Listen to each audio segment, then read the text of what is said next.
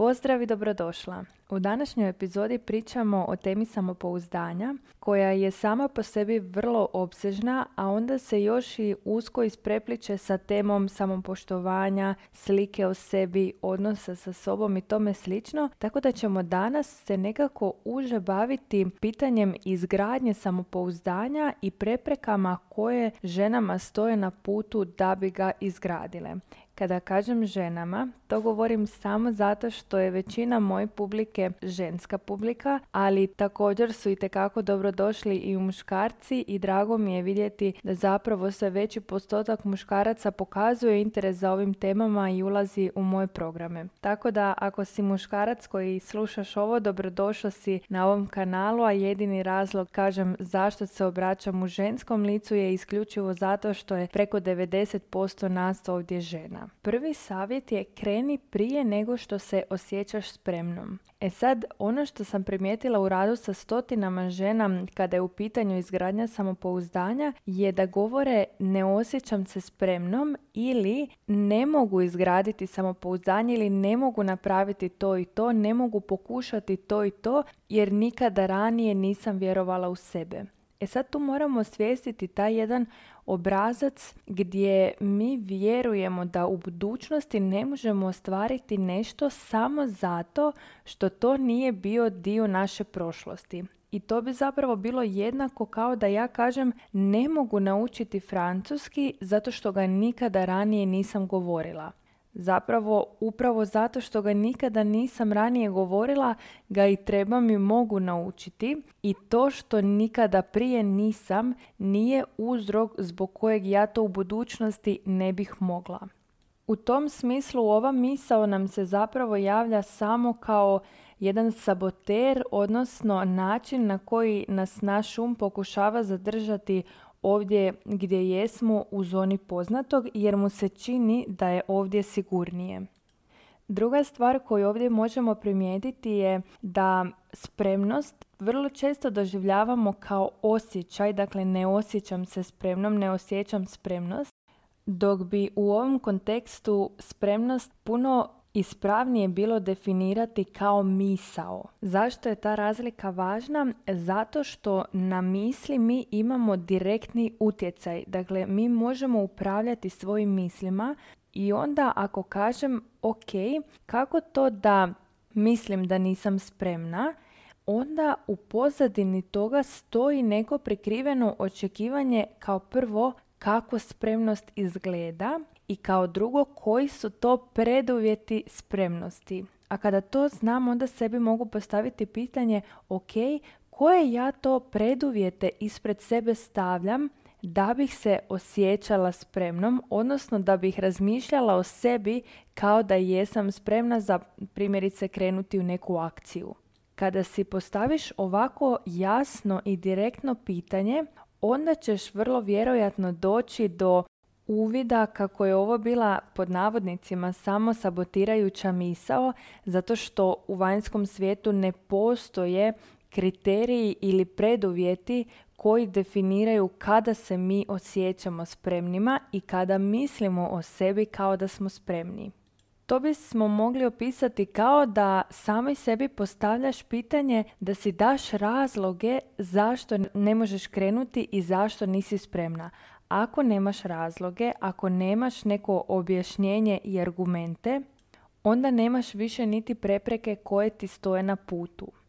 Još jedna zamka u kojoj se ljudi vrlo često nađu je učenje, odnosno konzumiranje osobnog razvoja samo kroz kognitivni dio sebe, iako znamo da mi nismo samo misaono biće, već i emocionalno i duhovno i tjelesno i tako dalje. E sad zašto je to važno?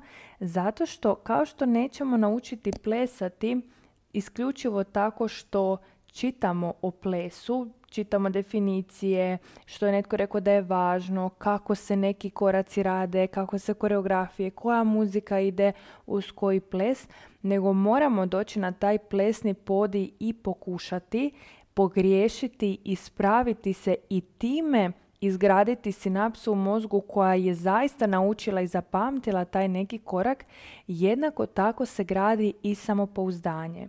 Dakle, koliko god mi slušali o samopouzdanju i učili o njemu, dok ne probamo i ne pogriješimo, mi nemamo pravi kapacitet i priliku da integriramo te lekcije, odnosno da, da zaista izgradimo samopouzdanje. I tu dolazimo do jedne od najvažnijih lekcija kada je u pitanju izgradnja samopouzdanja, a to je činjenica da se samopouzdanje ne gradi samo na temelju uspjeha, već i na temelju pokušaja. Zašto? Zato što je pokušaj napredak u odnosu na stagnaciju. Što to znači? Znači da ako ja određeno vrijeme stojim na mjestu gdje si ne dajem pravu priliku za učenjem i za izgradnjom samopouzdanja i onda napravim jedan iskorak, taj iskorak bi bio pokušaj, i ne napravim, dakle ne postignem željeni rezultat, ne napravim to nešto što sam si zamislila iz prve, ja sam svejedno jedan korak ispred. I ako pogledam jednu širu perspektivu, dakle svoje trenutne pozicije, svoje početne pozicije i svog cilja, ja mogu primijetiti da tu imam prostora za jačanje samopouzdanja zato što sam napredovala u odnosu na onu prethodnu poziciju. A upravo taj susret sa vlastitom sposobnošću da se krećem i da napredujem je temelj za izgradnju čvrstog samopouzdanja. Tako da ukoliko ti je ideja da moraš u nečemu uspjeti da bi izgradila svoje samopouzdanje do sada na neki način stvarala pritisak ono što je dobra vijest za tebe je da već sami pokušaj može ti koristiti da ga izgradiš čak i ako ne uspiješ, iako većina ljudi misli da će upravo pogreška biti ona točka na i koja će nam biti dokaz da smo nesposobni i da ne možemo uspjeti. Zapravo mi sami odlučujemo kakvo ćemo značenje dodijeliti određenim situacijama u našem životu, pa tako odlučujemo i kako ćemo objašnjenje dati našim pokušajima. Tako da ako si do sada stajala na mjestu i čekala da osjetiš spremnost, odnosno da razmišljaš o sebi kao spremnoj osobi za izgradnju samopouzdanja, onda želim da si napišeš podsjetnik da spremnost dolazi uglavnom onda kada ti više nije neophodna. Zašto? Pa zato što ćeš spremnost osjetiti onda kada kreneš i kada vidiš da ti ipak ide. A tada više ne razmišljaš o tome jesi li spremna ili nisi jer si već na tom putu. E sad, osim tog pod navodnicima osjećaja spremnosti o kojem ljudi pričaju, drugi osjećaj kojeg vrlo često navode kada pričaju o izgradnji samopouzdanja je strah strah me je, strah me je što ako pogriješim, strah me je da neću uspjeti, strah me je da ću se osramotiti, da će drugi o meni misliti ovo ili ono, da ću se samo još više razočarati, da ću se uvjeriti da sam nesposobna. I u tom smislu strah nam tu stoji da bi nas zaštitio od suočavanja sa nekim možda bolnim iskustvom. I tu postoji jedna jako korisna vježbica koju svatko može napraviti samostalno, a to je da napiše popis šta me sve do sada plašilo, dakle čega me sve do sada u životu bilo strah, a da mi je ipak drago da sam iskoračio ili iskoračila i da mi je drago da su se stvari odvile upravo na taj način iako me bilo strah jedan od mojih primjera je da me bilo strah vezivanja, bilo me strah one potpune predanosti i pripadanja drugoj osobi zato što sam prethodno imala iskustvo kada sam u partnerskom odnosu bila povrijeđena i naravno da iz tog iskustva sam imala onaj neki tračak zabrinutosti, ali kada danas vidim gdje sam danas i kakav odnos imam, jako mi je drago što sam unatoč tom strahu zakoračila, odnosno ušla u partnerski odnos kakvog imam danas. Tako da je još jedan od mojih savjeta za izgradnju samopouzdanja da ispred riječi strah više ne govoriš ali nego i. Primjerice, napravit ću to ali me strah. umjesto toga da kažeš napravit ću to i strah me. Jer time svom podsvjesnom šalješ jasnu poruku strah me i to je sasvim u redu i prihvatljivo. Ne očekujem od sebe da me ne bude strah, zato što nikada ranije nisam bila u ovakvoj situaciji ili još gore, što često zaboravljamo kada je u pitanju samopouzdanje, da neki ljudi i u tom kontekstu imaju negativno iskustvo. Kao što sam ga ja imala u partnerskom odnosu, netko ga je imao vrlo negativnog primjerice ako je u djetinstvu nešto pokušavao i bio kažnjavan radi pokušaja ili još gore kažnjavan radi pogreške. Primjerice, kako si mogla dobiti jedan, sad si u kazni. Ili, što se ti uopće praviš pametna, što išta pokušavaš, šuti i slušaj. Dakle, tko zna na koje sve načine smo mi učili o tome da je pogrešno pokušavati, da je pogrešno pogriješiti, da je još gore opasno napraviti bilo što od toga.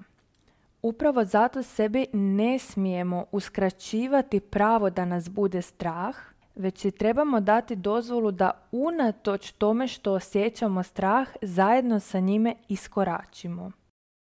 I treći savjet koji danas imam za tebe na temu izgradnje samopouzdanja je okreni perspektivu.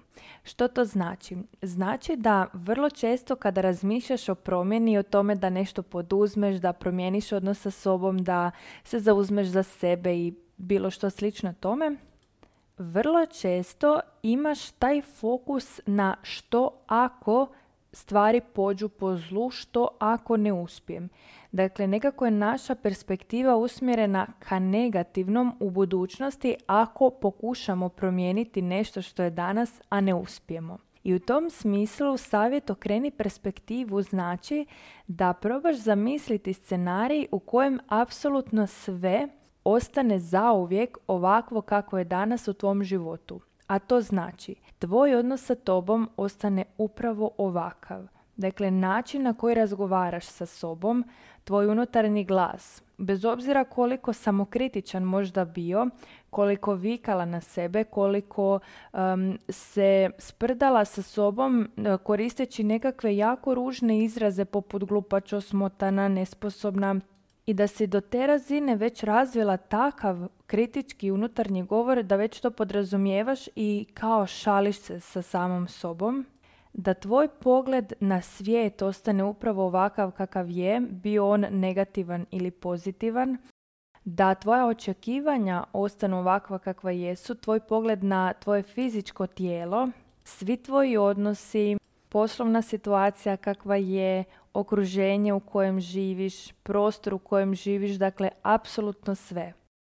Zamisli koliko bi u tom scenariju tvojih snova ostalo neostvareno, tvojih ciljeva ostalo neispunjeno. Koliko primjerice država želiš posjetiti i otputovati, ali ne bi zato što scenarij ostao kakav je. Ili koliko knjiga želiš pročitati.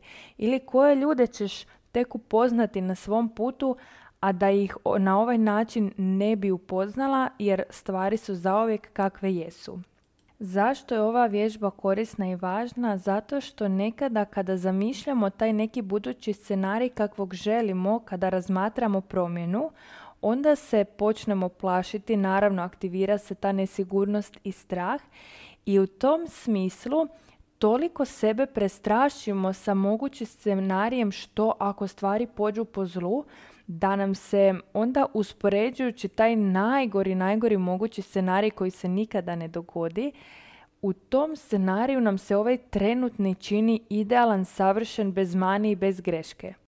I onda kada uzmeš tu perspektivu i kažeš pa dobro, ako je trenutna situacija toliko savršena, ajde da vidimo kako bi bilo kada bi takve stvari ostale zauvijek, e tek tada se susrećeš sa stvarnim stanjem i sa idejom da li zaista želiš da sve ostane upravo ovakvo kako je danas. Jer ako ne želiš, onda je neophodno da napraviš taj prvi korak. A ono što ti iz svog iskustva, iskustva stotina mojih klijentica mogu reći da je zaista taj prvi najgori i najteži, ali nakon njega je svaki idući sve lakši.